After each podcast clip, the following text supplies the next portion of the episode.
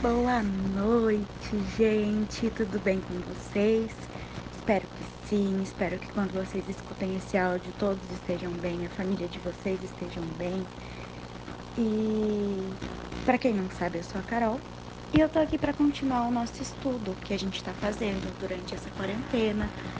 E hoje a gente vai continuar em Romanos, mas a gente vai começar o capítulo 13 mas antes disso, eu queria convidar vocês a fazerem a oração do Espírito Santo junto comigo.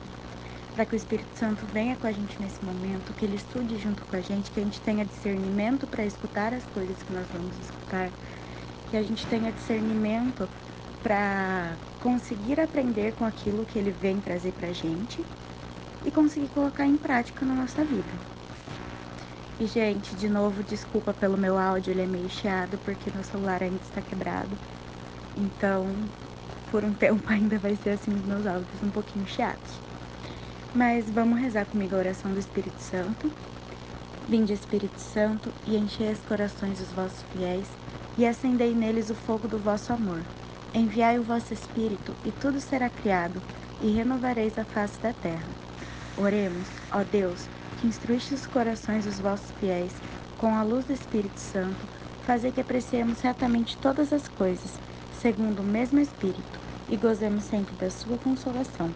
Por Cristo Senhor nosso. Amém.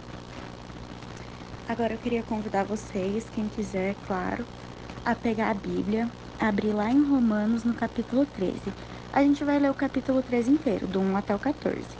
Então eu vou dar um tempinho para vocês pegarem a Bíblia, abrirem, acharem o capítulo 13. Romanos 13, 1.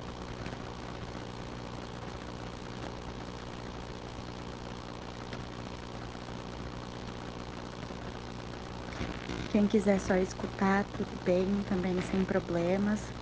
O importante é que a gente realmente preste atenção naquilo que vai ser falado, que a gente use isso como forma de oração, como forma de estarmos juntos, como equipe, como família, como tudo que nós somos.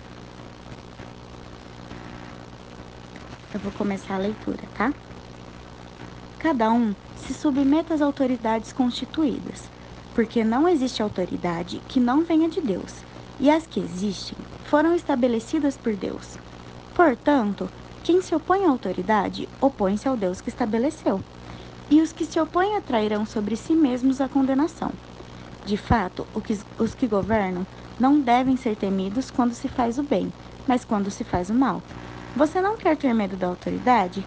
Então pratique o bem e terá a aprovação dela, pois ela está a serviço de Deus para o bem, para o bem de você. Mas se você pratica o mal, então tema, porque não é à toa que ela carrega a espada. A autoridade está a serviço de Deus para punir com justiça quem pratica o mal. Portanto, é preciso submeter-se não só por medo do castigo, mas também por dever de consciência. É também por isso que vocês pagam impostos, pois as autoridades são funcionários de Deus e se aplicam em desempenhar esta sua função. Deem a cada um o que, é, o que lhe é devido o imposto a quem devem impostos, a taxa a quem devem taxa, o temor a quem devem temor, a honra a quem deve honra. Não tenham nenhuma dívida com ninguém, a não ser a dívida do amor mútuo, pois quem ama o outro cumpriu a lei. De fato, os mandamentos não cometa adultério, não mate, não roube e não cobice, e qualquer outro, todos eles se resumem nessas palavras: ame seu próximo como a si mesmo.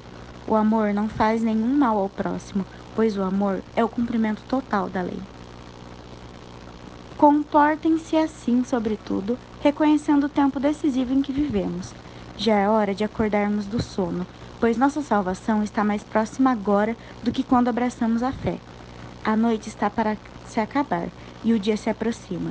Portanto, jogamos fora as obras das trevas e vistamos as armas da luz. Vivamos decentemente, como convém durante o dia, não em orgias e bebedeiras, não em devassidão e libertinagem, não em brigas e invejas. Mas vistam-se do Senhor Jesus Cristo e não busquem satisfazer os desejos da carne. Palavra do Senhor, graças a Deus. Bom, gente, a passagem de hoje pode ser dividida em três partes. A primeira vem nos falar sobre as autoridades, essas quais devemos nos submeter, visto que essas autoridades são vistas como algo que vem de Deus. A passagem nos diz que nós só devemos temer essas autoridades quando fizermos o mal. Porém, a passagem também ressalta que para essa autoridade realmente ser algo de Deus, a mesma precisa trabalhar conforme a sua justiça. Nós não devemos ter medo das autoridades por medo de sermos castigados e por, meio das, por medo das punições, e sim respeitá-las.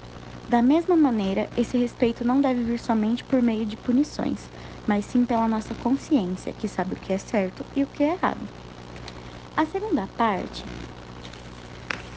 a segunda parte vem nos dizer que a única dívida que devemos ter é a do amor mútuo. É mostrado para nós que quem ama segue as leis de Deus, pois quem ama não faz mal ao seu próximo. No terceiro momento da passagem, nós somos convidados a despertar. A passagem vem nos lembrar que a nossa salvação depende dos tempos decisivos que estamos vivendo. Não devemos satisfazer os desejos da nossa carne, e sim vivermos de acordo com o que Jesus Cristo nos pediu.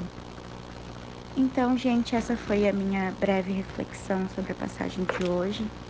Espero que vocês também reflitam sobre isso, que vocês também pensem no que essa passagem quer dizer para vocês, o que vocês acham que vocês têm que pegar para vocês. Se vocês estão respeitando as autoridades que nos são apresentadas, e disso eu nem falo somente de grandes autoridades como os governantes, como o presidente da república, não. Eu falo das autoridades que a gente pode encontrar no nosso dia a dia, todos os dias, os nossos professores, as pessoas do nosso grupo mesmo, que muitas vezes são autoridades sobre nós e a gente não tem a coragem de respeitar e de fazer o que nos é pedido. Então, que a gente possa refletir sobre isso hoje. Então, Jesus, na minha oração de hoje, eu peço muito discernimento. Eu peço que eu saiba discernir as coisas que eu preciso melhorar as coisas que eu não tenho cumprido comigo mesma e com as autoridades que estão perto de mim.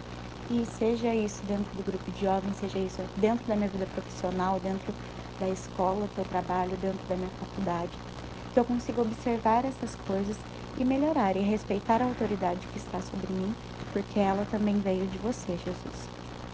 Bom, gente, eu espero que vocês tenham um final de semana maravilhoso, que vocês realmente estejam bem, que apesar de todo o momento difícil que a gente está passando, vocês consigam encontrar o conforto que vocês precisam em Jesus e que esse áudio seja só uma das milhões de maneiras que vocês têm de estar perto de Jesus. Lembre-se que estar perto de Jesus nunca dependeu de estar dentro da igreja, de estar dentro da salinha do grupo, mas sempre dependeu da nossa busca individual. Então que a gente possa buscar isso todos os dias, independente de qualquer coisa, que nenhum sofrimento seja maior do que a nossa vontade de estar perto de Jesus. É isso, eu amo vocês, tô com saudade. Eu não vejo a hora de ver todo mundo, de poder abraçar. Beijos.